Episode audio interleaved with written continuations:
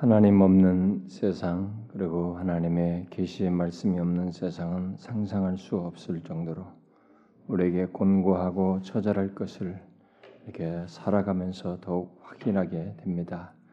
주님 인생 자체만 놓고 보면 너무 공허하고 또 무력하고 쉽게 권태에 빠지게 되고 인생의 모든 것이 그렇고 그런 것처럼 여겨져서 정말로 헛되고 헛되다는 것을 절감하게 되는 그런 삶입니다. 그런데 우리가 그 가운데서 그래도 삶의 의미를 발견하고 또 삶의 방향과 목표를 분명히 가지고 살 수 있는 것은 하나님께서 이 세상의 모든 것을 주관하시며 그 가운데 우리를 그리스도의 피로 구속하여 주셔서 전혀 다른 존재와 삶을 살도록 해 주셨기 때문입니다. 주님 오늘도 그 은혜에 힘입어 이 자리에 나왔습니다.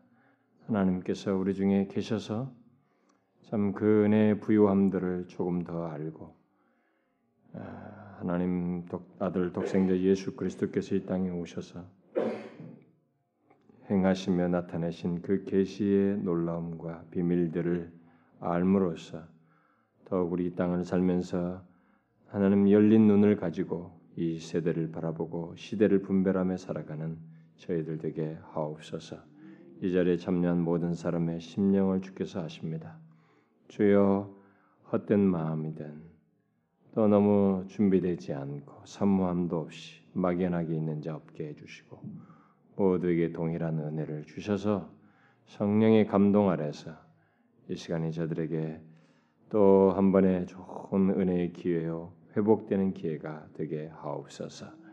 기도할 때는 주님 성령께서 역사하셔서 온전한 기도를 우리가 함께 할 수 있도록 붙들어 주옵소서.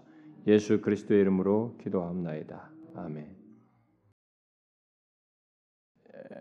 마태복음 오늘은 마태복음 15장 음, 우리가 지난번에 28절까지 했기 때문에 29절부터 해가지고 한 단락이 나누어지는 그 16장 12절까지 연결해서 보도록 하겠습니다. 자, 15장 29절부터 16장 12절까지 우리 한 절씩 교독을 하겠습니다. 예수께서 거기서 떠나서 갈릴리 호수가에 이르러 산에 올라가 거기 앉으시니 큰 무리가 철뚝바리와 불구자와 소경과 벙어리와 기타 여럿을 데리고 와서 예수의 발 앞에 두매 고쳐 벙어리가 말하고 불구자가 건전하고 절뚝바리가 걸으며 소경이 보는 것을 무리가 보고 기 여겨 이스라엘의 하나님께 영광을 돌리니라. 예수께서 제자들을 불러 가라사대 내가 물을 불쌍히 여기노 저희가 나와 함께 있은 지 이미 사흘이니 먹을 것이 없도다. 길에서 기진할까 하여 굶겨 보내지 못하겠나. 제자들이 가로되 광야에 있어 우리가 어디서 이런 무리에 배부를 만큼 떡을 얻으리까? 예수께서 가라사대 너에게 떡이 몇 개나 있느냐? 가로되 일곱 개와 작은 생선. 예수께서 물을 명하사 땅에 앉게 하시고 떡 일곱 개와 그 생선을 가지사 축사하시고 떼어 제자들에게 주시니 제자들이 무리에게 주매 다 배불리 먹고 남은 조각을 일곱 광주리에 차게 거두었습니다. 먹은 자는 여자와 아이 외에 사천 명이었더라. 예수께서 물을 더 보내시고 배에 오르사 마가단 지방에 가시니 바리새인과 사두개인들이 와서 예수를 시험하여 하늘로서 오는 표적 보이기를 청하니 예수께서 대답하여 너희가 하늘이 붉으면 날이 좋겠다 하고 아침에 하늘이 붉고 흐리면 오늘은 날이 굳겠다 하나니 너희가 천계는 분별할 줄 알면서 시대의 표적은 분별할 수 없느냐? 악하고 음란한 세대가 표적을 구하나 요나의 표적밖에는 보여줄 표적이 없느니라 하시고 저희를 떠나 가신 제자들이 건너편으로 갈새 떡 가져가기를 잊었더니 예수께서 이르시되 삼가 바리새인과 사두개인들의 누룩을 주의라 하시 제자들이 서로 어느 나이 가로되 우리가 떡을 가져오지 아니하였도다 하거늘 예수께서 아시고 가라사대 믿음이 적은 자들아 어찌 떡이 없으므로 서로 어느 나는 너희가 아직도 깨닫지 못하느냐? 떡 다섯 개로 오천 명을 먹이고 죽은 것이 몇 바구니며? 떡 일곱 개로 사천 명을 먹이고 죽은 것이 몇 강주에 있는 것을 기억지 못해 어찌 내 말한 것이 떡에 관함이 아닌 줄을 깨닫지 못하느냐? 오직 바리새인과 사두개인들의 누룩을 주의하라 하시니 이래야 제자들이 떡의 누룩이 아니 바리새인과 사두개인들의 교훈을 삼가라고 말씀하신 줄을 깨달으니라. 어, 예수님께서 어, 하나님 나라의 왕으로서 이 땅에 오셨던 것을 이 마태는 계속 서술하는 중에 어, 천국의 비유를 이렇게 들을 사람들에게만 듣게 하기 위해서 비유로 말씀하시고 그 뒤로는 이제 더 구체적인 이제 배척이 계속되는 내용들을 이렇게 하나님 나라 왕이신 그가 이 땅에서 사람들에게 배척받는다라고 하는 사실을 상황들을 이렇게 상황 이 그 내용들 속에서 그것을 지금 계속 어, 마태가 기록해 주고 있어요. 네, 그게 이제 지금 오늘 읽은 전체 내용까지 계속되고 있는데 우리가 지난 주에 이 살폈던 내용은 예수님께서 마침내 아무리 기적을 행하고 말씀을 전해도 어, 거기에 대해서 어, 바르게 반응하지 않는 그들로부터 예, 잠시 떠나시는 그 이방 땅으로 가시는 그것을 우리가 어, 살펴봤죠. 그래서 소위 수로보니게 여인을 만난 장면을 봤는데 거기서 고치셨는데 우리는 예수님께서 이 이스라엘 백성들로부터 이렇게 나가셔서 이방 땅으로 이렇게 가시는 자신의 몸을 잠시 감추시는 이런 행동을 하시는 것을 통해서 우리가 얼마나 평상시 은혜의 주님이 같이 계시는 것이 소중한지 우리가 일상 속에서 항상 하나님의 은혜의 말씀을 듣고 하나님의 은혜 안에 있다고 하는 것이 얼마나 소중한 것인지를 어, 생각해야 된다라는 사실을 살펴보았습니다. 자 그런 내용이 있고 난 다음에 이제 거기서 어, 두로와 시돈 이렇게 거치셔서 거기 있다가 아, 오시게 이제 다시 돌아오시는데 아, 이제 이 병행구가 이제 마가복음 7장이었었어요. 지난 주에는 그걸 있었는데 그래서 이 두로와 시돈 지방을 거쳐서 이제 마가복음 7장을 보면은 거기 보는 대로 대가볼리를 이게 대가볼리 경내 갈릴리 동편으로 이제 와 계십니다. 오시게 돼요. 여기서는 이제 갈릴리 호숫가에 29절에 예, 갈릴리 호숫가에 이르러 이렇게 예, 이렇게만 얘기했는데 이게 이제 대가볼리 지역이에요. 그러니까 두로와 시돈을 경유해서 이렇게 오시면서 어디로 오시냐면 아직 이스라엘 경내 이스라엘 백성들이 주로 있는 그 갈릴리 서편으로 가지 않고 요단 동편인 이 갈릴리 이쪽으로 거의 이방인들과 그 대가볼리 경계 지방에 그로 이제 오셔서 거기서 잠깐 머무십니다. 아직까지 이스라엘 백성들 주 무대인 그곳으로 갈릴리 서편 쪽으로 가지 않았죠. 그래서 요단 종편 쪽에 한동안 머무시는데 그 머무시게 되자 큰 무리가 병자들을 데리고 예수님께 지금 이렇게 나옵니다. 아, 나왔는데 마가복음을 참조할 때 이 무리는 아마 이방인들 이렇게 경유해서 왔기 때문에 아마 이방인들이 상당수가 여기에 뭐 어쩌면 대부분인지도 모르겠어요.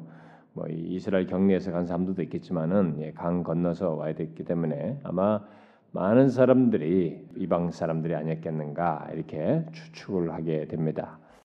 자 그런데 아, 그들이 어디로서부터 왔던 간에 예수님은 자기에게 와서 이 육체적인 질병을 고쳐주기를 구한 이 모든 사람들 여기 큰 무리가 이제 절뚝발이 불구자 소경과 벙어리 기타 여럿을 데리고 다 왔고 뭐 그래서 이제 고쳐주기를 구했는데 주님께서 이 일을 다 고치셔요. 여기서 다 고치십니다. 아, 그들이 그 환자들을 다 고쳐주시는데 자, 이 같은 예수님의 기적, 여기 보니까 불구자를 다 건져나고 절뚝발이가 걷고 소경이 보는 것을 무리가 보고 기 여겼다 이렇게 보는데 어, 이 같은 예수님의 기적은 어, 주변 세계로부터 격리된 사람들로부터 이게 격리된 사람들 곧 귀 먹고 눈 멀고 벙어리가 되고 절뚝발이가 불구자가 돼서 주변 이 대세 이 주변인들과 보통 사람들과 같이 함께 하지 못하고 격리된 이들을 고치심으로써 그들의 이 삶의 문제, 예? 예, 그들의 이 인생 삶의 문제, 생명의 문제 결국은요. 이들의 삶에 대한 하나님의 은혜를 나타내시는 일종의 기적을 보이셨습니다. 자, 저는 오늘 이 내용 속에서 여러분들이 주목해야 될 것은 기적이라고 하는 것이 무엇을 구체적으로 의미하는가, 기적이라는 것의 의미를 많이 생각해 보아야 됩니다. 예, 여기서 지금 하나님의 은혜를 나타내셨는데 아, 우리들이 예수님의 기적을 통해서 이제 보아야 할 것이 있다면은 아, 그것은 바로 이런 내용이에요. 하나님의 예, 은혜가 나타나는 것, 하나님의 은혜가 계시되는 것입니다. 기적을 통해서 기적의 가장 중요한 의미는 하나님의 은혜가 계시되는 거예요. 이게 아주 중요한 것입니다. 이걸 망각하게 되면 우리가 생각하는 기적이라는 것은 이방 종교와 하나도 다를 바 없어집니다. 기독교 안에서 일어나는 하나님께서 신이 입자 육신을 입고 오셔서 행하시는 모든 기적의 중대한 의미는 바로 하나님의 영원한 은혜, 하나님 자신의 그 놀라운 은혜를 계시하는 드러내는 것이 그게 기적이 아주 중요한 의미입니다. 아, 우리들이 여기서 이제 바로 그 장면을 많이 오늘 본문 내용에서 많이 봐야 돼요. 바로 이 삶에 대한 어, 우리들의 삶에 대한 또는 생명에 대한 하나님의 은혜가 아, 이게 드러나게 되는 계시되는 그 것을 우리가 이, 기적을 통해서 어, 봐야만 합니다. 이들은 다 사람들로부터 격리된 사람들이에요. 그들에게 기적을 통해서 바로 하나님의 은혜를 계시하는 것입니다. 삶에 대한 인간의 삶에 대한 아, 이 하나님의 은혜를 예, 계시해 주시는 거죠. 그런데 어쨌든 여기 사람들은 어, 예수님의 기적, 여기 지금 일어난 현상과 결과를 보고 여기 있는 많은 사람들은 뭐 지금 기적의 중대한 그런 의미는 뭐 어떻게 캐치했는지는 우리가 확인되지 않아요. 아마 뒤에 예수님에 대한 그 부정적인 배척의 문맥 속에서 나온 것과 나중에 한 것을 보게 될 때 그 의미 같은 것은 몰랐다고 볼 수가 있어요. 어쨌든 일어난 현상과 결과를 보고 하나님께 영광을 돌렸습니다. 자, 우리는 여기서 음, 어, 예수님께 일단 제일 먼저 생각 한 가지 교훈을 여기서 놓치지 말을 것은 일단 예수님께 나아가는 것이 얼마나 중요한가라는 것을 여기서 어, 좀 생각을 해야 됩니다. 그걸 놓치지 말아야 되겠죠. 아, 우리가 육신의 병자 병이든 마음의 병이든 영혼의 아, 어떤 문제든 아, 일단 능력이 주님께 나아간다는 것. 내가 어떤 문제와 고통과 어떤 시련이든 어떤 연유든 어떤 문제를 가지고 있든 일단 그런 모든 재반의 내용들과 이유로 인해서 주님께 나아간다는 것이 얼마나 중요한지 여기서 보게 됩니다. 왜냐하면 지금 여기 나온 사람들이 어떻게 해서 나왔느냐 뭐 이런 것은 여기서 지금 서술하고 있지 않아요. 우리가 앞에서 말한 수로보니 같은 경우는 상당히 믿음이 다윗의 자손이면서 메시에 대한 어떤 믿음과 이런 태도를 보였던 구체적인 내용들이 있는데 지금 여기는 상당히 다수가 이렇게 왔는데 이들이 고침 받았다라는 사실을 이 짧은 게 이거 굳이 이렇게 서술 안 해도 되는 거예요. 어떤 면에서 보면요. 지금 이 문맥상에서 마태는 왜냐면은 이 장면에 보게 되면은 이 내용 사이에 우리가 32절 이 내용 사이에 30절과 31절 이 내용이 많은 사람들이 와서 고침을 받았다는 이 내용을 마가는 똑같이 병행구를 얘기하는데 여기서 이렇게 많은 사람이 했던 이런 것에 대한 서술보다는 거기다 그 한 사람 음? 한 사람을 이렇게 고치는 것에 대해서 세부적으로 얘기합니다. 예, 거기서 좀 세부적으로 다루죠. 마가복음에서는. 그러니까 사실 이런 것에 대해서 굳이 말하지 않아도 되는데 이게 세부적인 내용이 어떤 백에서 나오지 않았는데 그런데도 불구하고 고쳤다는 것. 그래서 주님이 그들 가운데서 기적을 행하심으로 이들 많은 병자들 다 고쳤다는 사실을 우리가 기록을 했을 때 이런 아무런 특별한 내용을 담지 않고 그들의 믿음 여부라든가 이런 것을 기술하지 않고 이런 것을 말을 했을 때 이 내용 속에서 마태가 우리에게 시작하려고 하는 것, 전달하려고 하는 것은 결국 뭐냐 이게 예수님께 나아간다는 것이 얼마나 소중한가라는 것을 일단 강조한다는 거죠. 여기서 주님께 나아간다는 거 어떤 문제든지. 그러니까 우리들이 종종 저도 이제 예, 저도 신앙생활도 그런 어려움을 겪기도 하지만은 사람, 사람들의 이 감정, 이 마음의 이 어려움이라는 것이 참 어렵거든요. 예, 어떤 때는 괜찮을 것 같다가 어떤 때는 힘들단 말이에요. 근데 어떤 사람들 자기가 막 굉장히 힘들다 죽겠다 뭐 고통스럽다 요즘 뭐 어렵다 이렇게 말하면서도 주님께 안 나가요. 나가질 않습니다. 그걸 주님께 그 문제 가지고 하나님 나가질 않아요. 교회를 다니고 교회에서 무슨 직분을 받고 오래 신앙생활을 해왔으면서도 안 나가요 사람들이. 우리는 이런 기록된 말씀을 통해서 깨달아야 되는 것입니다. 어떤 연유든 어떤 문제든 주님께 나아가는 것이 굉장히 중요하다는 것을 여기서 생각해 봐야 돼요. 그가 어떻게 고치시든지 뭘 하시든지 그것은 그 다음 얘기예요. 그러나 우리가 나가는 그분은 보통 분이 아니다라는 거죠. 우리가 나가는 예수 그리스도는 이 세상에 흔해 빠진 어떤 사람이 아니다 이게 바로 하나님 자신이어서 전능하신 능력을 가지신 분으로서 그분의 손에서 다루어질 때는 완전히 달라진다. 그러니 그분께 믿고 나아가는 것이 굉장히 중요하다라는 것을 여기서 우리가 생각할 수 있고요. 그다음에 이제 32절부터 어, 마가복 같은 경우는 이제 다른 이제 그 병행구가 거기 나와서 그 보면은 귀먹고 온돌한 자를 데리고 예수님께 연수하여 주시는데 이렇게 해서 다 나오는데 거기에 어떤 한 사람을 따로 이렇게 데리고 간 얘기가 나와요. 따로 가지고 여러분 그 소위 에바다, 어? 에바다라고 하는 그 유명한 내용이 거기에 지금 나오죠. 근데 바로 한 사람을 이렇게 따로 데려가서 그 사람을 고친 얘기가 거기서는 나와요. 근데 여기서는 지금 나오지 않고 어, 그게 나오지 않고 지금 바로 이제 그 다음으로 넘어가는데 일단 문맥 속에서 보면 이런 기적을 특별히 여기서 좀 많이 연결지어서 강조를 하고 있습니다. 자, 그런데 이제 32절부터 39절에서는 바로 그런 또 다른 기적이 나타나는 거예요. 음, 그게 뭐냐면은 주님의 이 병고친 사역이 아마 계속됐는지도 모르겠어요. 한 4월 동안 계속됐는지 어, 그런 그 기적을 보면서 사람들이 이제 계속 그분을 3일 동안 계속 따랐는지 아마 다 복합적이지 않았겠어요. 어, 사람들이 계속 따랐던 것 같습니다. 네, 그러니까 이들이 양식이 다 동나게 됐죠. 양식이 다 떨어졌어요. 주님은 그들을 불쌍히 여겼습니다. 예, 주님이 불쌍히 여기셨어요. 여러분 예수님의 이, 저, 이 정서 표현 중에 예, 정서 표현 중에 성경에 예수님의 정서 표현에 대한 가장 많은 표현이 서수 그 정서를 묘사한 표현이 바로 불쌍히 여겼다는 말이에요.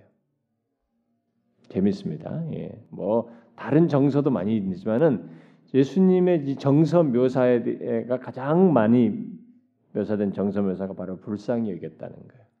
주님은 참 불쌍히 여기셔요. 항상 이렇게 연민을 가지고 참 우리 등에서도 보면 어떤 사람들 보면 참 사람들을 항상 연민하는 사람이죠. 불쌍히 여기는 마음을 가지고 항상 사람을 대하는 사람들 있잖아요. 그런 사람들은 참 주님을 닮는 좋은 모습이에요.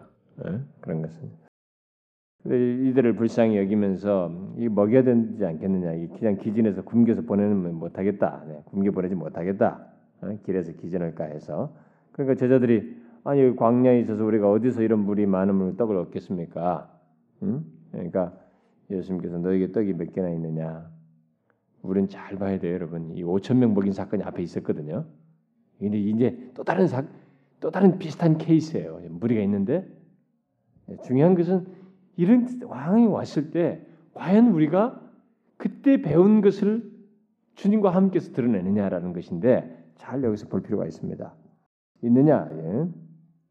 어떻게 배부른 만큼 어디 어디서 얻겠습니까? 그러니까 예수님께서 너에게 떡이 몇 개냐? 예, 일곱 개 있습니다. 그리고 작은 생선 두어 마리가 있습니다. 그러니까 예수님께서 그들에게 이제 명해 가지고 앉으라라고 하면서 떼어서 축사하시고 네, 떼어서 제자들이 주고 제자들로 나눠주게 했습니다. 그래서 정말 무리가 또 다 먹어서 배불리 먹고 남은 주고 일곱 광주를 차게 됐습니다. 그래서 먹은 자 여자 아이 다 빼니까 4천 명 이렇게 됐습니다. 자, 우리는 여기 또 다시 떡과 고기로 이 고기 몇 개로 몇 마리로 이 몇 마리가 예수님의 손을 거치자 풍성하게 되는 사건을 여기서 또 다시 목격하게 됩니다. 이 상황을 보게 되는데 바로 예수님을 통해서 이 소량의 떡덩어리와 물고기가 많게 되는 것을 보게 되는데 바로 이것이 뭐냐는 거죠. 지금 이것을 통해서 예수님이 하나님의 은혜의 계시자. 이 또 기적이에요. 지금 앞에서 말한 걸 잘 보셔야 됩니다. 이런 기적을 행하시면서 주님께서 단순히 과시하는 것도 아니거든요. 뭘 이렇게 내가 너희들이 다 먹여줄게. 뭐 이런 과시하는 게 아니란 말이에요 지금. 어? 단순한 연민도 아니에요 지금. 단순한 연민도 아닙니다. 지금 여기서 이런 것을 통해서 뭔가를 드러내십니다. 뭐예요 이게? 바로 예수님이 하나님의 은혜를 계시하고 있는 것입니다. 결국 하나님의 은혜의 계시자요 하나님으로부터 보냄 받은 자라고 하는 것을 은혜를 드러내기 위해서 보냄받은 자라고 하는 것을 이렇게 드러내시는 것입니다. 이 기적을 통해서 바로 그것을 가장 잘 드러내요. 하나님의 은혜에 대한 계시를. 그래서 우리는 여기서 어, 또 우리는 이 같은 이 기적 사건을 통해서 우리의 삶의 모든 것이 결국 이것을 통해서 우리 삶의 모든 것이 하나님의 은혜로 유지되고 지금 이들은 이 순간을 지나면서 가다가 어? 기진해서 굶겨 보내지 못하겠다. 삶의 지금 유지, 이들의 삶을 유지하는 거, 먹어서 이 삶을 필요로 하고 유지하는 이 상황이에요. 근데 기적을 통해서 그걸 지금 충족시키시고 있습니다. 그러니까 그렇게 하면서 이 기적을 통해서 뭔가를 주님께서 드러내시고 계시하는 거예요. 이게 뭐예요? 이 기적 사건을 통해서 하나님의 은혜를 계시할 뿐만 아니라 우리의 삶의 모든 우리 입장에서 보면 우리의 삶의 모든 것이 하나님의 은혜로 유지되고 공급된다고 하는 것을 여기서 계시해 주고 있는 것입니다. 그걸 드러내 주고 있는 거예요. 여러분 이것은 아주 중요한 것입니다. 아, 이게 뭐가 조금 이렇게 이상하다, 좀 어렵다, 이게 뭔 얘기하나, 지금 이렇게 하면 안 되고요. 여러분들 잘 이것을 캐치해야 됩니다. 이 기적 사건을 통해서 이들은 지금 삶의 삶을 유지하는 이 문제에 이 기적을 통해서 보이시는 거거든. 그걸 채워 주시는 거거든요. 결국 뭐냐 이거예요. 우리의 삶의 모든 것이 하나님의 은혜. 내가 아까 기적이 뭐라고 그랬어? 기적은 하나님의 은혜를 계시한다고 그랬죠. 그러니까 이 기적을 통해서 뭘 보이냐면 우리의 모든 삶이라는 거. 삶은 하나님의 은혜로 유지되고 공급된다고 하는 것을 계시해 주는 거예요. 이 장면이 이렇게 생각하게 될 때 우리의 삶이라고 하는 것은 그 삶을 유지한다는 것은 그것이 바로 기적이에요. 우리가 삶을 유지한다는 것이. 이것은 삶에 대한 아주 중요한 이해를 이 기적 사건을 통해서 우리에게 계시해 주는 겁니다. 여러분 예수님께서 기적 행하실 때 기적을 행하는 대상들을 잘 보세요. 사람으로부터 소외되고 죽고 생명의 위협 있고 삶을 못 누리고 또뭐 그 거린들 뭐 병들든 38년 된뭐못 걸어서든 자신의 삶을 제대로 못 누려 유지가 안 돼. 지금 이 모든 문제, 먹는 문제까지 이런 것을 통해서 지금 주님께서 결국 그런 걸 계시하는 거거든요. 그래서 결국은 우리의 삶이라고 하는 것은 삶이 유지된다는 것은 그, 그, 그 자, 유지된다는 것 자체가 기적이라는 거예요. 여러분 기적 없이 이런 하나님 편에서 그러니까 다시 말 다른 말로 하면 은혜를 베풀지 않으면 은혜를 우리에게 나타내시지 않으면 은혜를 계시하지 않으면 우리는 삶을 유지할 수 없다라는 거예요. 그런 맥락에서 볼 때 우리의 삶을 산다는 것, 삶을 유지한다는 것은 기적이다라는 것입니다. 여러분들 무슨 말인지 아시겠어요? 이게요. 우리의 삶에 대한 아주 바른 이해예요. 오늘날 예수를 모르는 사람들이 생각하고 있는 아주 경솔하고 경거만동하고 교만한 것이 바로 자신의 우리가 삶을 산다고 유지하는 것이 그것이 하나님의 은혜의 나타남에 의해서 있는 것이요. 결국은 그것이 산다고 하는 것이 삶을 유지한다는 것 자체가 기적이라고 하는 것을 생각지 않고 자신의 능력과 여하에 따라서 삶을 유지한다고 생각하는 것이거든요. 그래서 느부갓네살을 하나님께서 딱 혼내는 거예요. 응? 마음대로 자기가 마음대로 할 수 있는 것처럼 했고 성경에 보면 그런 사례들이 나오는 것입니다. 과연 여기 기적을 통해서 음식을 먹었던 이 사람들은 이 무리들은 그런 사실을 깨달았을까? 뭐 그들 대다수는 그리스도 안에 나타난 이 하나님의 은혜와 진리, 이 섭리를 깨닫지 못하고 그냥 배고픔이 채워진 것에 대한 놀라움, 감사, 그리고 이 기적에 대한 놀라움을 이렇게 그것만 생각하고 돌아갔을 게 분명합니다. 그러나 중요한 것은 이제 우리예요. 음, 우리입니다. 우리들이 만일 이게 매일 우리에게 베풀어지는 하나님의 이 자비하심, 은혜 속에서 그의 영원한 은혜를 보지 못한다면 하나님의 은혜를 보지 못한다면 나, 나, 나 자신의 삶이 유지되고 있는 것 속에서 이 하나님의 은혜가 베풀어지고 있고 그것이 바로 기적이라고 하는 것을 보지 못한다면 우리가 사는 것은 사실상 이 삶의 의미를 모르고 살아가는 것입니다. 사는 것의 의미를 모르고 사는 것이요 살게 하시는 하나님을 알지 못하고 사는 것입니다. 여러분 이것을 잘 기억하셔야 합니다. 오늘은 여러분들이 조금 뭐가 헷갈리나 좀 어렵다라고 하는 인상을 보이는 듯한데 그렇습니까? 만일 예, 반대로 우리가 믿음으로 하나님의 은혜를 본다면 나, 나의 삶에 살아가는 것 속에서 나의 삶이 유지되는 것 속에서 하나님의 은혜를 본다면 우리는 우리 매일매일의 삶이 하나님의 보호를 받고 있다는 것을 깨닫게 되고 이것이 바로 기적이라고 하는 것. 그렇게 그 기적에 의해서 내가 삶을 살고 있다는 것을 결국 본다는 것이 돼요. 음? 그것은요 사실은 믿음이 있어야만 됩니다. 믿음이 없이는 우리를 은혜로 살리시는 이 기적을 사실 보지도 못하고 인정치도 못해요.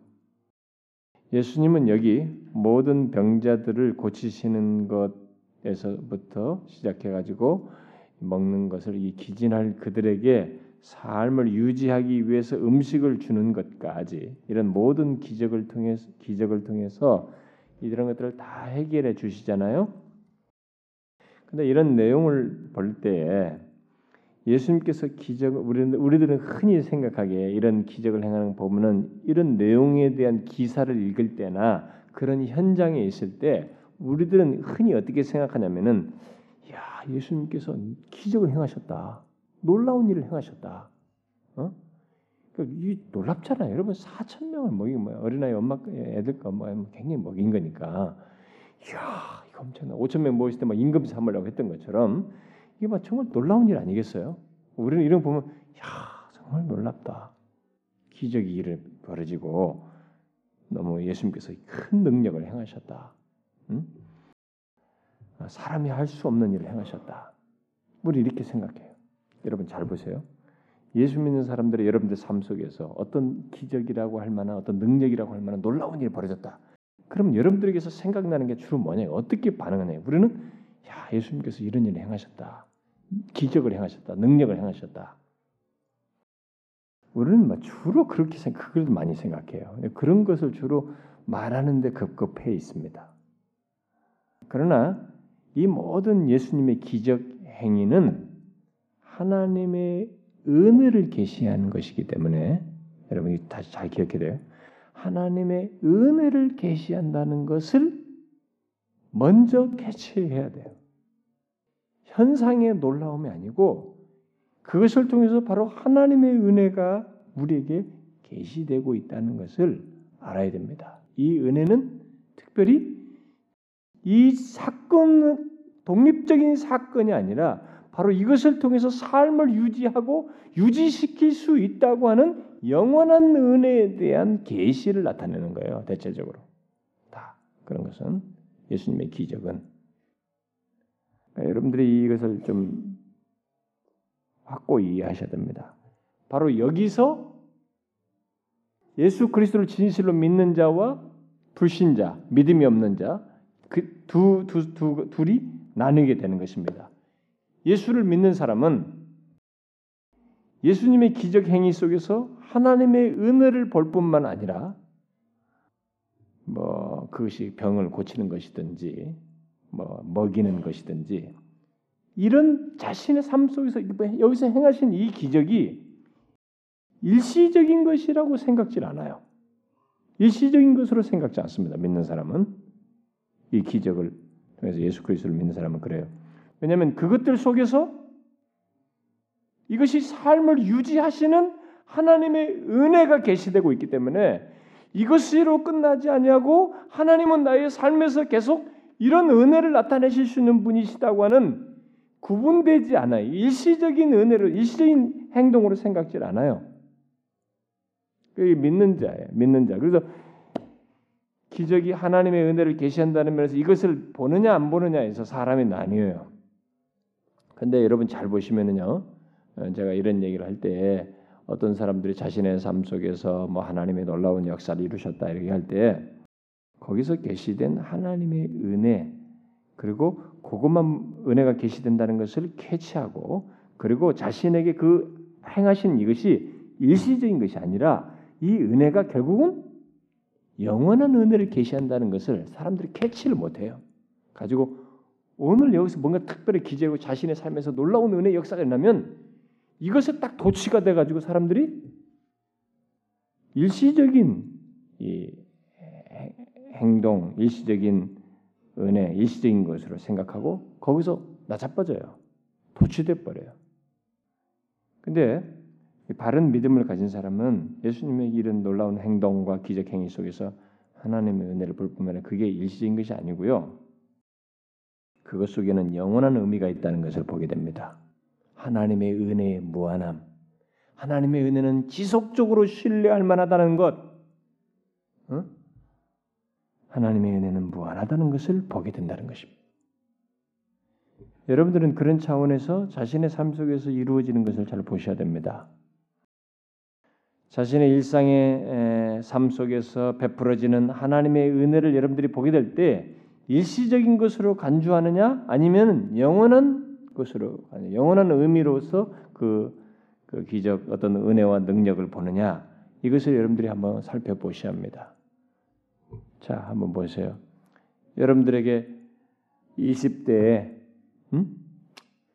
20대 한참 갈등할 때 하나님께 막 근데 여러분들이 참 어떻게 앞을 보지 못하고 방향을 알지 못하는데 그때 하나님께서 여러분들에게 삶의 소위 삶을 유지시켜 줘요.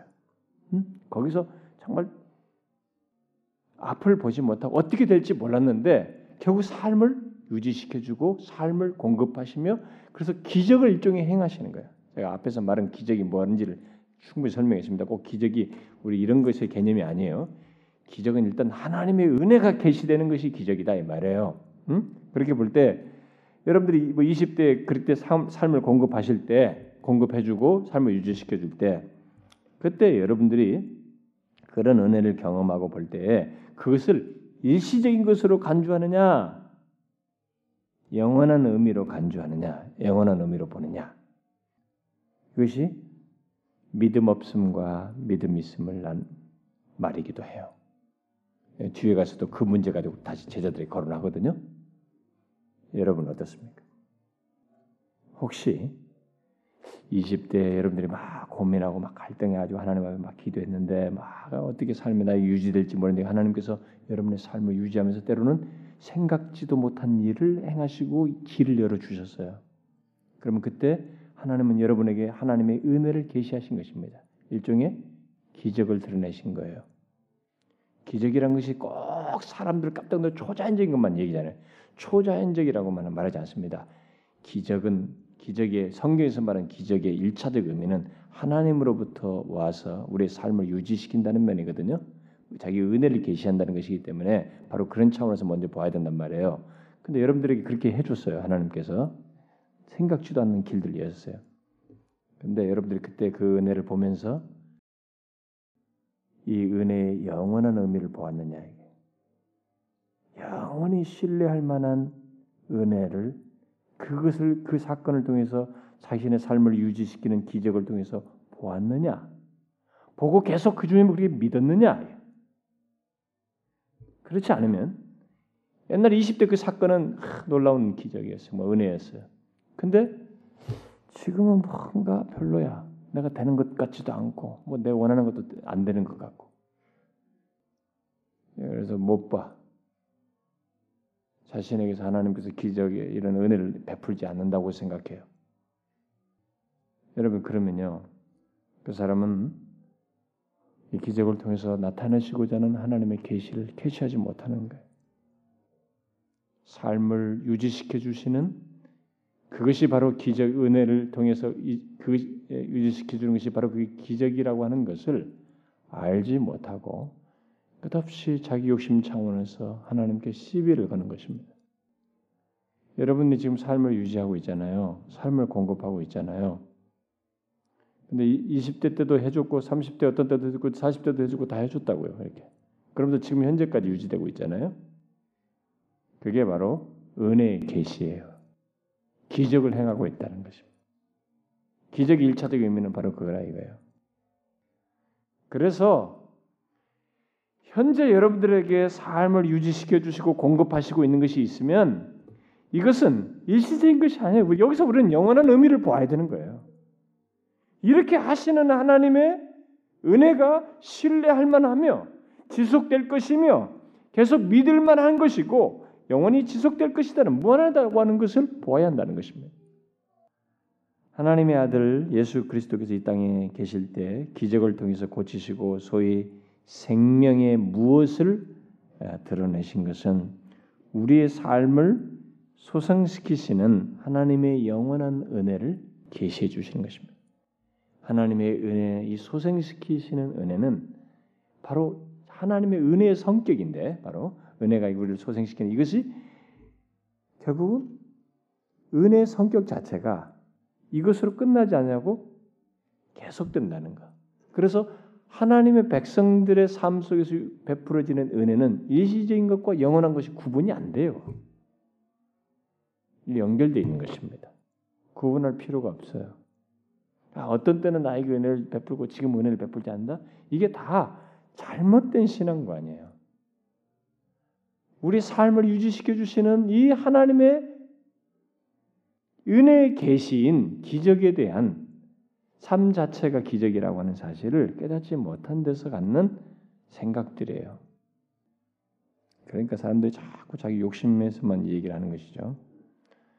따라서 여러분 이 기적의 목적은 성경에 이런 것들 나타내면서 보이시는 것처럼 이 기적의 목적은 단순히 내가 원하는 대로 병을 낫고 어떤 문제를 해결하고 필요를 얻게 되는 그런 것이 아니고 우리의 모든 삶이 그리스도 안에 나타난 하나님의 은혜의 열매, 그리스도 안에서 이 하나님의 은혜의 열매를 나타내는 것이에요.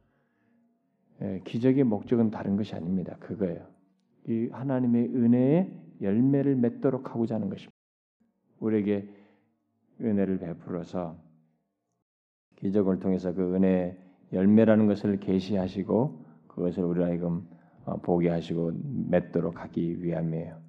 그래서 여러분과 제가 아, 일상에 살면서 그러니까 우리가 그리스도인에게 있어서 일시적인 것이나 영원한 것 이런 것이 사실상 나누어지지 않는다는 거예요. 우리 그리스도인에게 있어서는 왜냐하면 그리스도인으로서 삶이 유지되는 것 자체가 은혜에 의해서 유지되거든요. 다시 말하면 기적에 의해서 유지되는 거예요.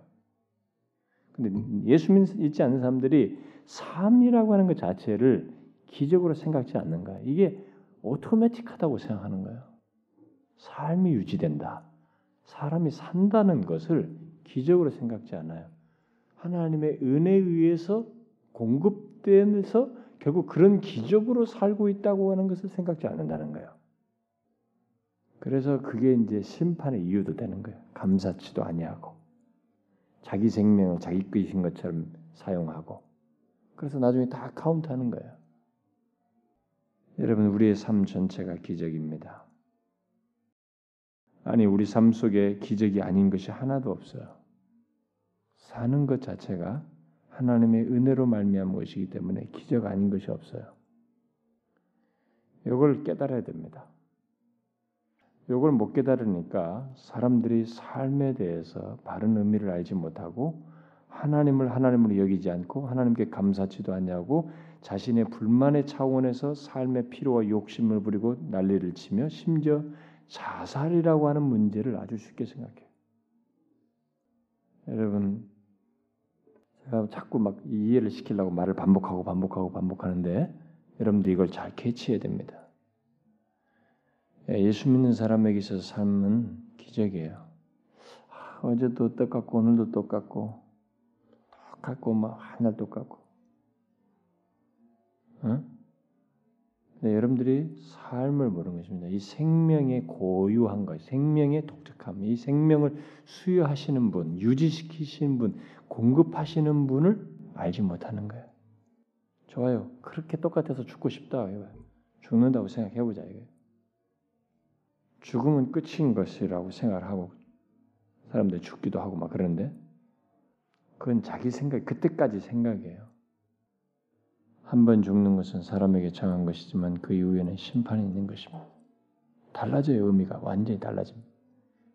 주님이 주시는 이 삶이라고 하는 것은 정말로 기적이고 은혜입니다. 그래서 이 땅에 우리가 65세 30일, 뭐 75세 80일, 85세 몇십 일, 요거 하나님이 주시다가 거기서 그리스도인에게 있어서는 그 기적을 허락하셨다가 그 생명의 부유함인 영혼으로 잇대어서 나가게 하셔요. 그러나 이 삶의 기적을 하나님의 은혜를 알지 못하는 자들에게 있어서 그들의 주시고 있는데 어느 일정한 기간 동안 그걸 모르고 이제 인정치 않고 죽잖아요. 그들은 산다는 것에 주님이 주시는 이 기적으로서의 삶, 삶을 공급하시는 것이 무엇인지를 이제 그것이 없는 것을 통해서 처절하게 경험합니다. 하나님이 삶을 공급하신다는 것이 정말로 기적이구나. 은혜이구나. 그걸 생생하게 확인하게 되는 것입니다. 그래서 여러분 우리가 사는 날 동안의 삶을 허락하시는 삶 동안에 정말로 부지런히 의미 있게 살아야 돼요. 정말로 아끼면서 살아야 됩니다. 시간을 정말로 귀하게 여기면서 살아야 돼요. 뭐 언제까지 사느냐, 막 그건 그 다음 얘기고 하루하루 주시는 그 시간을 정말 의미 있게 살아야 돼요. 뭐 데려가시면 가는 거예요. 그때까지. 음? 제가 우리 청년들에게는 제가 그런 얘기 뭐 우리 신학생들은 가끔 그런 얘기 했습니다만은 제 자신의 인생에 뭐 이런 진리를 좀 깨닫고 미리 시간을 좀 그렇게 썼으면 더 좀 부유했을 텐데 뭐 그때 당시는 그냥 그 정도가 아니고 이런 걸 다 깨달은 사람의 말을 단편적으로만 듣고 저는 이제 그 삶을 살게 됐는데 그 이미 돌아가셨던 박윤선 박사라는 분이 있었죠. 예, 박윤선 박사님이 하셨던 말이 있어요. 너희들은 신학생들은 예, 공부하다 죽어도 순교다. 어? 그런 마음으로 정말 앞으로 하나님의 사역을 하기 위해서 순교하는 마음으로 공부를 열심히 하고 예, 뭐 이런 얘기를 하셨는데 저는 그것이 저를 아주 그냥 쇼킹하게 때렸습니다. 그래가지고 그대로부터 시간을 정말로 아깝게 요즘은 지나칠 정도 시간 강박증이 있을 정도예요. 아니고 좀 뭐가 쉬고 싶어도 아예 책상에 앉아 쉬고 있으면 좀 안정감이 생기는 이런 좋지 않은 병까지 생겼습니다. 아예 바닥에 누워버리면 더 좋은데 아예 꼭 정말 눕고 싶으면 의자에 앉아서 누워버리는 게 더 마음 편할 정도로 그 시간에 대해서 이렇게 굉장히 소중히 여기는 그게 이제 저한테는 삶이 돼버렸어요. 그 뒤로부터 대학생 시절부터 그랬습니다. 근데 사실 뭐 그 정도는 이제 그런 의미 속에서 뭐 다 파악해서 한 것이고 요거 우리는 바로 이 우리의 삶 자체가 삶을 유지시켜 주시는 하나님의 기적 행위에 의해서 결국 은혜의 행동, 은혜를 계시하시는 은혜의 행동 속에서 우리의 삶이 유지된다는 것, 바로 그것이 기적이라고 하는 것을 알고 이 삶의 가치를 사는 것의 가치를 굉장히 귀하게 된다는 것입니다. 그래서 여러분 그렇게 생각하면 시간도 귀하고 중요한 것은 이 시간을 어떻게 사용하느냐도 중요해요.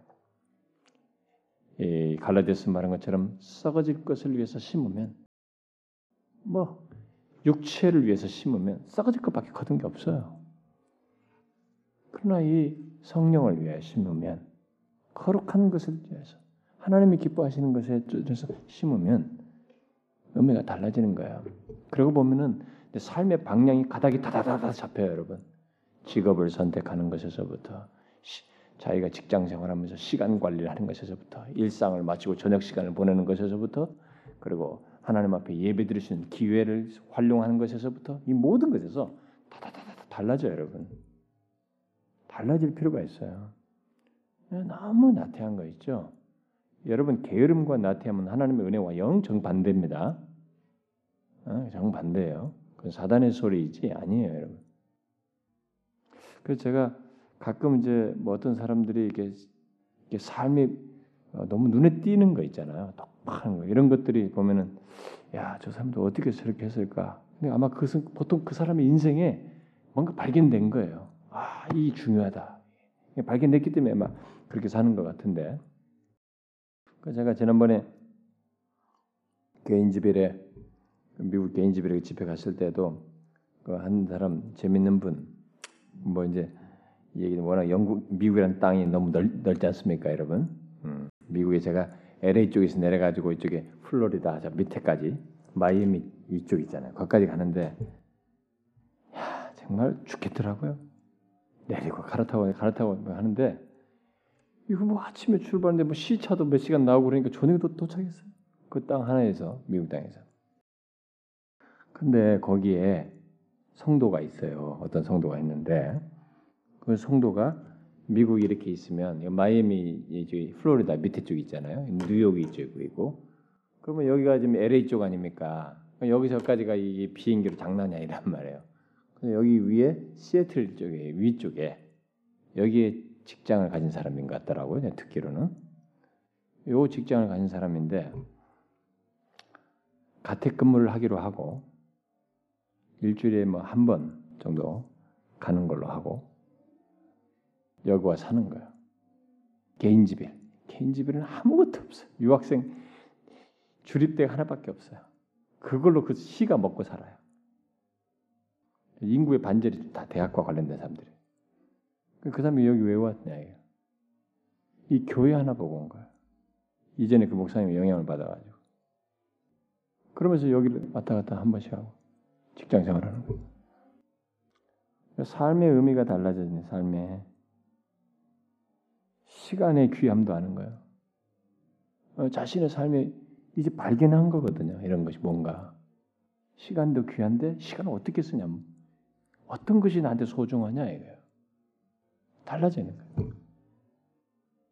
그래서 여러분 때로는 우리가 사람인지라 이런 걸 잠깐 망각하고 삶이 무기력해지고 말이 이렇게 축축 처지고 그러는데 근데 여러분 이런 하나님의 말씀을 통해서 나에게 삶이 기적이라고 하는 것 나에게 지금 은혜를 계시하시고 있다. 오늘 나에게 살고 있다는 이 생명을 유지하고 있다는 이 사실을 통해서 자신의 의지, 은혜를 나한테 계시하고 있으며 결국 이것이 기적이라고 하는 사실을 여러분들 생각함으로써 바짝 정신을 차려야 돼. 깨어나야 됩니다. 뭐 똑같고 똑같 똑같네. 여러분 하나님 앞에 한탄하는 거예요. 생명 주시는 분에게 한탄하는 것입니다. 이건 기적이에요, 여러분. 누가 누가 생명을 창조하냔 말이에요. 삶을 누가 마음대로 유지하느냐는 거죠. 누가 맨날 며칠까지 나한테 살겠다고 살 것이라고 장담하느냐 이게. 그건 아니에요. 예수를 안 믿는 자에게도 일반 은혜를 베풀어서 하나님이 주시는 것입니다. 그래서 그들에게도 그런 기적을 베푸는 거예요. 근데 그들이 그 기적의 의미를 캐치하지 못하고 있어서 나중에 그것 때문에 심판을 받는 것뿐이에요.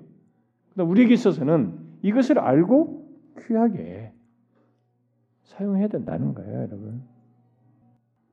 특별히 우리들에게 어떤 벌어지는 이 일시적인 것과 영원한 것 이런 것이 우리에게는 의미가 없어요. 사실 뭐 크게 나뉘어지지가 않아요.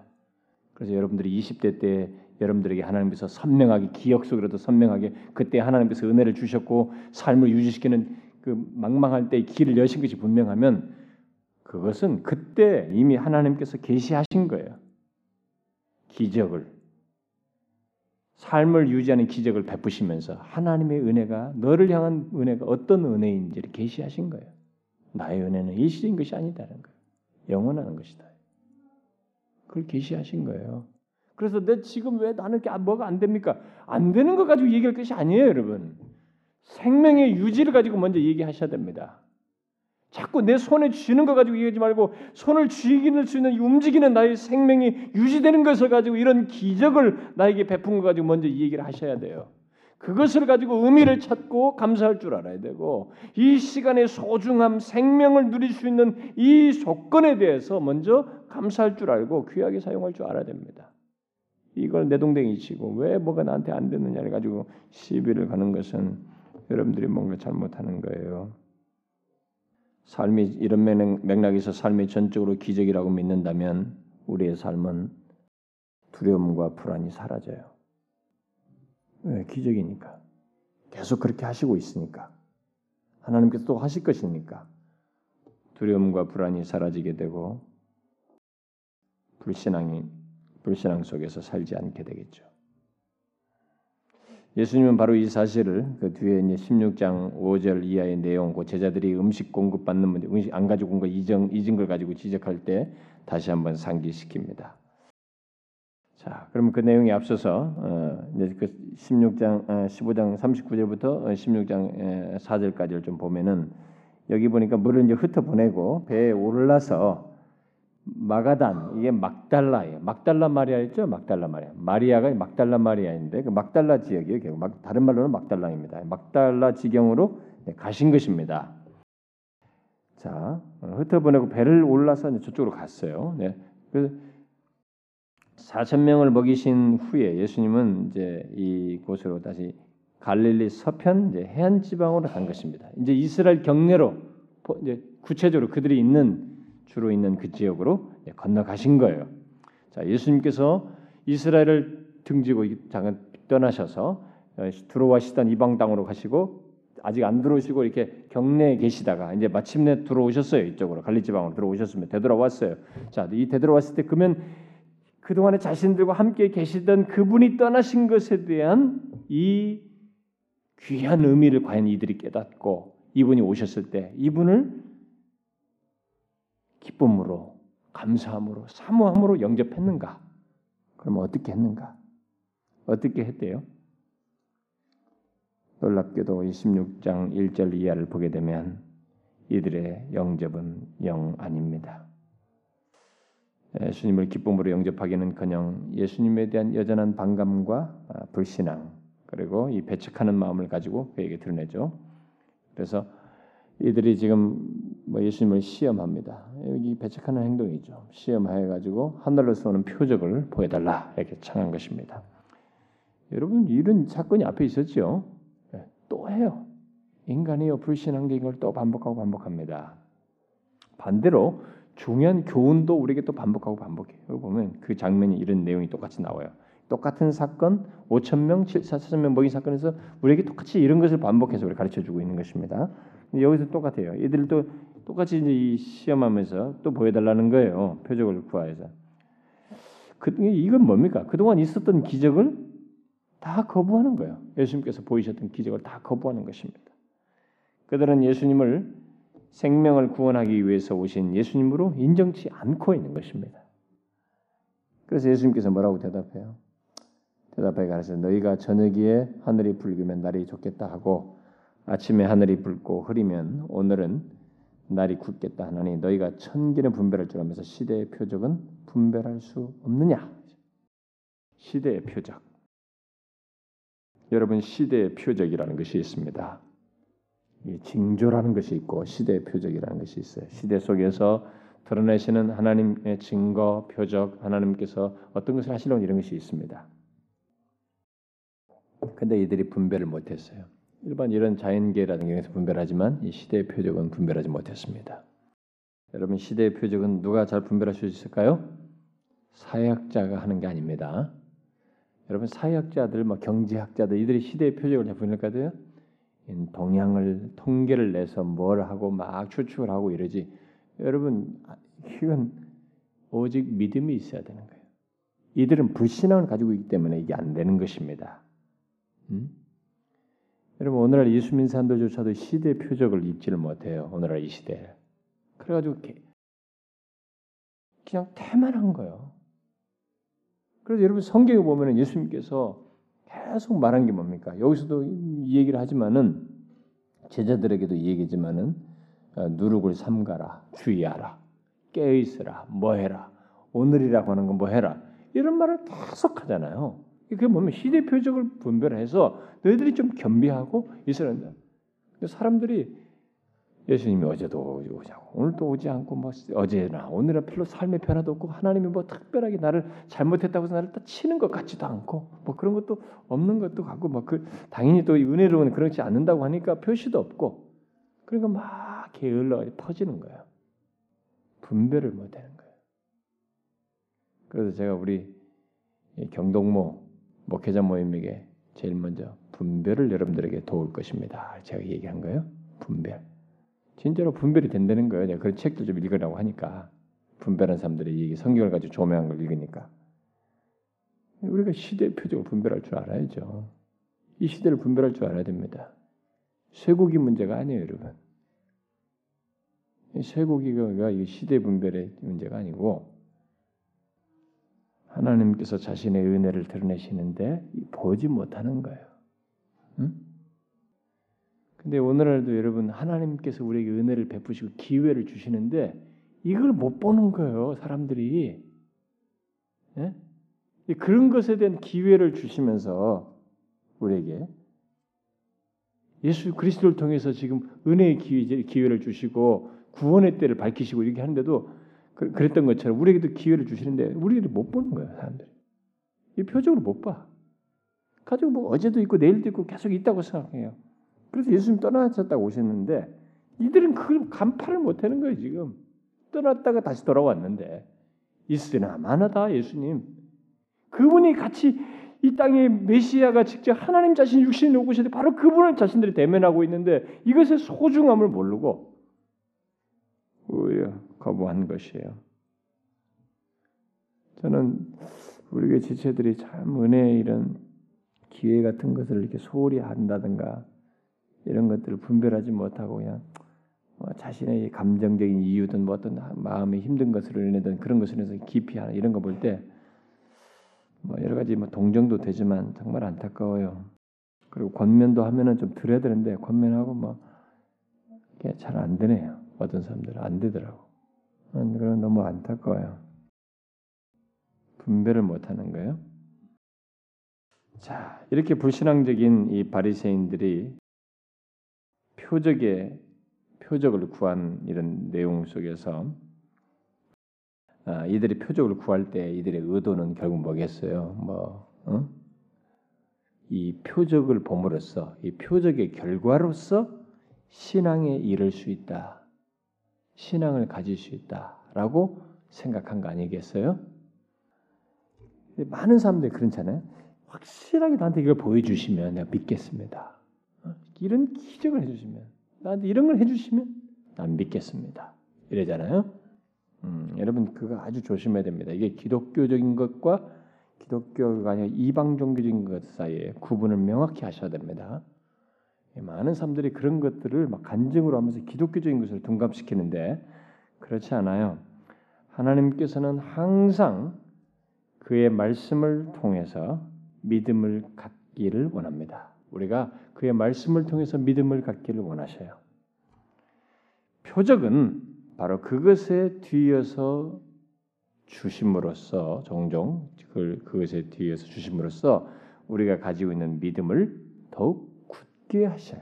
주로 말씀을 통해서 믿음을 갖는 가운 데서 우리가 표적을 주어서 믿음을 더 굳게 하시는 쪽을 택하시지. 그런데 불신자들은 이게 표적을 주어서 이렇게 보여주면 그것의 결과를 믿겠다는 거예요. 바로 근데 하나님은 그렇지 않기 때문에 결과적으로 불신자들에게는 표적이 주어지지 않습니다. 응? 하나님을 믿지 않는 자들에게는 표적이라는 것이 주어지지 않아요. 믿음이 없이는 표적이 주어지지 않습니다. 바로 그런 면에서 음, 우리가 주의할 것이 있어요. 그리스도를 믿지 않는데 표적이라고 할 만한 표적 같은 것이 있다면 그것은 마귀의 모조품입니다. 하나님이 하시는 게 아니에요. 이걸 잘 혼돈하지 말아야 됩니다. 바로 그런 면에서 주님은 보여줄 표적이 없다. 불신앙인데 뭐. 이걸 보여줘서 믿겠다는 것은 말이 안 되는 거예요. 그래서 보여줄 게 없다 그러면서 그들을 떠나셨습니다. 여기서 예수님은 그들을 다시 이제 떠나서 어, 이게 뒤로 가게 되는데 여기서 이제는 보면은 이전에 이, 렇게 표적 보여줄 때 하셨던 말씀 똑같이 하시죠. 악하고 엄난한 세대는 표적을 구하나 요나의 표적밖에 보여줄 표적이 없다. 이렇게 말씀하시면서 떠나십니다. 예수님께서 이전에 하셨던 말씀을 똑같이 또 하시죠. 주님은 이렇게 말씀을 반복하셔요. 상황에 대해서 반복하십니다. 여러분 이 반복하시는 것은 좋은 것입니다. 예. 의미 없이 막 할 얘기가 없어도 반복하는 거 말고 그 적절한 상황이어서 다시 반복하는 것은 꼭 필요해요. 강조하기 위해서도. 어떤 사람들은 반복하는 것이 싫어요. 내가 저도 이렇게 설교다 보면요. 어떤 걸 설교할 때 제가 했던 것인데도 어떤 때 반복할 때가 있어요. 어떤 묘사. 그러면 어떤 사람은 벌써 착 얼굴이 달라져요. 안다 이게 또, 또 아는 거 하네 이렇게 생각하는 거예요. 정말로 교만한 거예요, 그게. 주님이 반복하시거든요. 바울도 반복하고 성경은 진리는 반복을 필요로 해요. 왜냐하면 우리들의 상태가 다르기 때문에 다른 상태 때문에 그렇습니다. 반복을 실증내서는 안 되는 것입니다. 그래서 다시 그 얘기 하셔요. 그 다음에 뒤에 이제 5절부터 12절에서 예, 주님께서 아주 이상한 얘기 하십니다. 그래서 음? 바리새인의 뭐자 제자들을 건너편으로 가자는 거죠. 이제 갈릴리로 돌아왔는데 이스라엘 백성들 뭐 이들과의 접촉이 영 아니었으면 더 실망스러웠어요. 그가 없어도 있어도 중요치 않다는 거예요. 여전히 안 좋다는 배척하는 마음에서 주님께서 다시 배를 타고 그들을 떠나 건너편으로 가시겠다는 거예요. 건너편으로 가는 것입니다. 가는데 배를 타고 가는 중에 예, 예수님께서 말씀하신 것입니다. 삼가 바리새인과 사두개인들의 누룩을 주의하라. 이렇게 말씀하셨어요. 그러니까 이 제자들이 서로 응하면서 가래. 아, 우리가 그 떡을 준비해 가지고 왔어야 되는데 떡을 그 올때 사가지고 왔어요. 준비 다 해야 되는 거 사가지고 왔어야 되는데 이렇게 하면서 떡을 가지고 오지 않은 걸 가지고 계속 얘기하는 거예요. 거기서 주님이 말씀하셨는데 예수님 그러면서 감을 못 잡는 거예요. 예수님 말씀에 지금 그 얘기인데 떡을 안 가져온 얘기를 하고 있는 거예요. 어? 누룩을 주의라니까 누룩 하면 빵이잖아요. 그러니까 우리 말하면 떡이네. 그러니까 아, 떡 안 가져왔다. 이한 거죠. 그러니까 예수님의 말씀을 잘 캐치를 못했어요. 그래서 예수님의 말씀은 이 말씀을 하신 것은 뭐예요? 음? 이 말씀을 하신 것은 무슨 뜻입니까? 이 누룩을 주의하라고 말한 건 뭐예요? 이 누룩이 빵 이 전체에 이렇게 스며들어서 이게 부풀게 하지 않습니까? 예, 그렇게 하듯이 이 제자들의 삶 속에 우리 자신들의 삶 속에 스며드는 어떤 삶의 영향, 삶의 원리, 예? 바로 바리새인들과 사두개인들의 삶의 원리 같은 것을 주의하라. 그들의 삶의 방식, 삶의 가치관, 이런 삶의 원리를 주의하라. 그 얘기 아니에요. 그걸 누룩으로 얘기하는 거 아닙니까? 오늘날로 말하면 너희 누룩 그러면 이 세속주의의 누룩을 조심해라.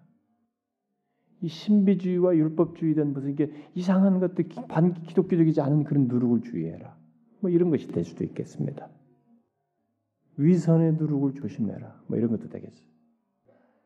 그러니까 이들은 불신앙의 원리를 가지고 있었네요. 불신앙적인 삶의 원리를 가지고 있었습니다. 그러니까 이런 불신앙적인 삶의 원리, 이런 누룩을 너희들은 조심해라. 아니네.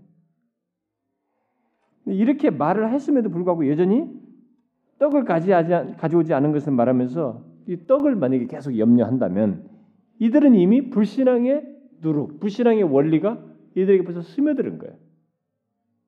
지금 문맥상으로 지금 그거예요, 여러분. 어? 무슨 말인지 아시겠어요? 그 주의하라고 그러는데 그, 그 말을 맨날 이해 못하고 말이죠. 아, 이 떡이 안 걷는데 우리 먹을 것이 없는데 그래서 계속 그러면 살면서 지금 그 얘기를 계속 뭐 어떻게 살아야 되냐, 내가 어떻게 힘드냐 이렇게 하면은 이 바리새인들의 이 삶의 원리, 이 누룩이 들어와서 벌써 자기 안에서 역사하고 있는 것이 된다 이거예요. 그래서 예수께서 이 떡 가져오지 않는 것을 계속 얘기하니까 은은하니까 믿음이 적은 자들아 어찌 떡이 없음을 서로 은은하느냐? 너희가 아직도 깨닫지 못하느냐? 떡 다섯 개로 오천 명 먹고 몇 바구니 남았어? 일곱 개로 사천 명 먹고 죽은 게 몇 광줄이야 그것을 기억지 못하느냐 어찌 내 말한 것이 떡에 관한 것이 아닌 것을 깨닫지 못하느냐 어? 바리새인과 서기관은 누룩을 주의하라는 것이다 이렇게 얘기해 먹는 것을 얘기하는 게 아니다 이렇게 말했단 말이에요 그래서야 이들이 아 떡 우리가 안 가져온 떡의 누룩이 아니고 바리새인들의 교훈을 삼가라고 말한 것이구나. 저들의 삶의 원리와 삶의 방식과 이런 것을 조심하라는 것이구나. 이렇게 깨달았다 이렇게 말하고 있죠. 여기 제자들은 이 말씀을 통해서 예수님께서 어, 지금 밝히시고 있는 것처럼 앞에 기적을 통해서도 교훈하신 걸 지금 상기시키죠. 몇천 명 모인 거 기억하라. 기적을 기적의 의미를 다시 상기시켜 주는데 이 제자들은 예수님께서 자신들을 은혜를 나타내심으로 기적을 행하심으로써 삶을 유지시켜 주시고 돌보신다는 것을 믿어야 한다는 거예요. 바리새인과 누룩 서기관들은 이것을 못 믿는다. 너희들은 그것을 믿어야 한다.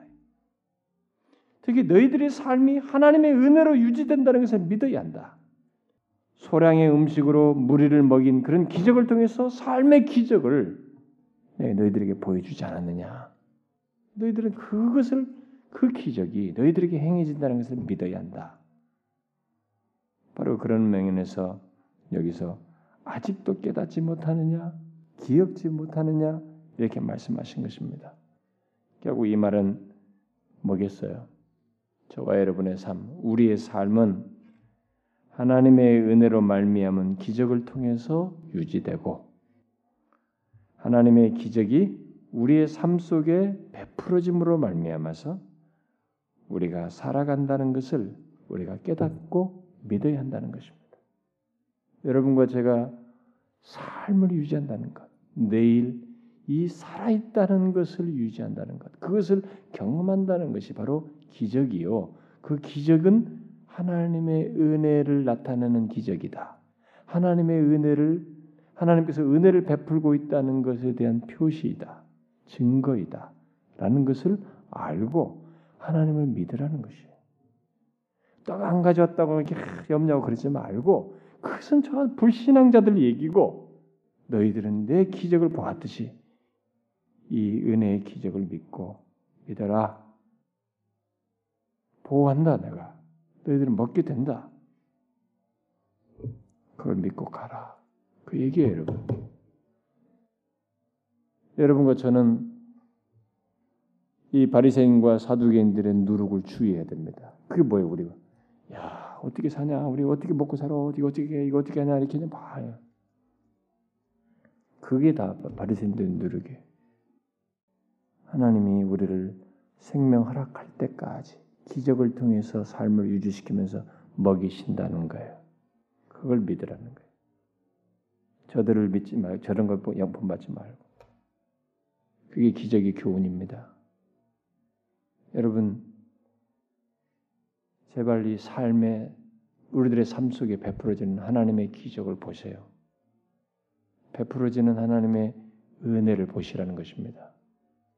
그리고 그 삶의 의미를 아시고 이 생명을 유지시키면서 우리 살게 하시는 것에 대한 가치를 알고 삶을 아주 귀하게 사시라는 것입니다.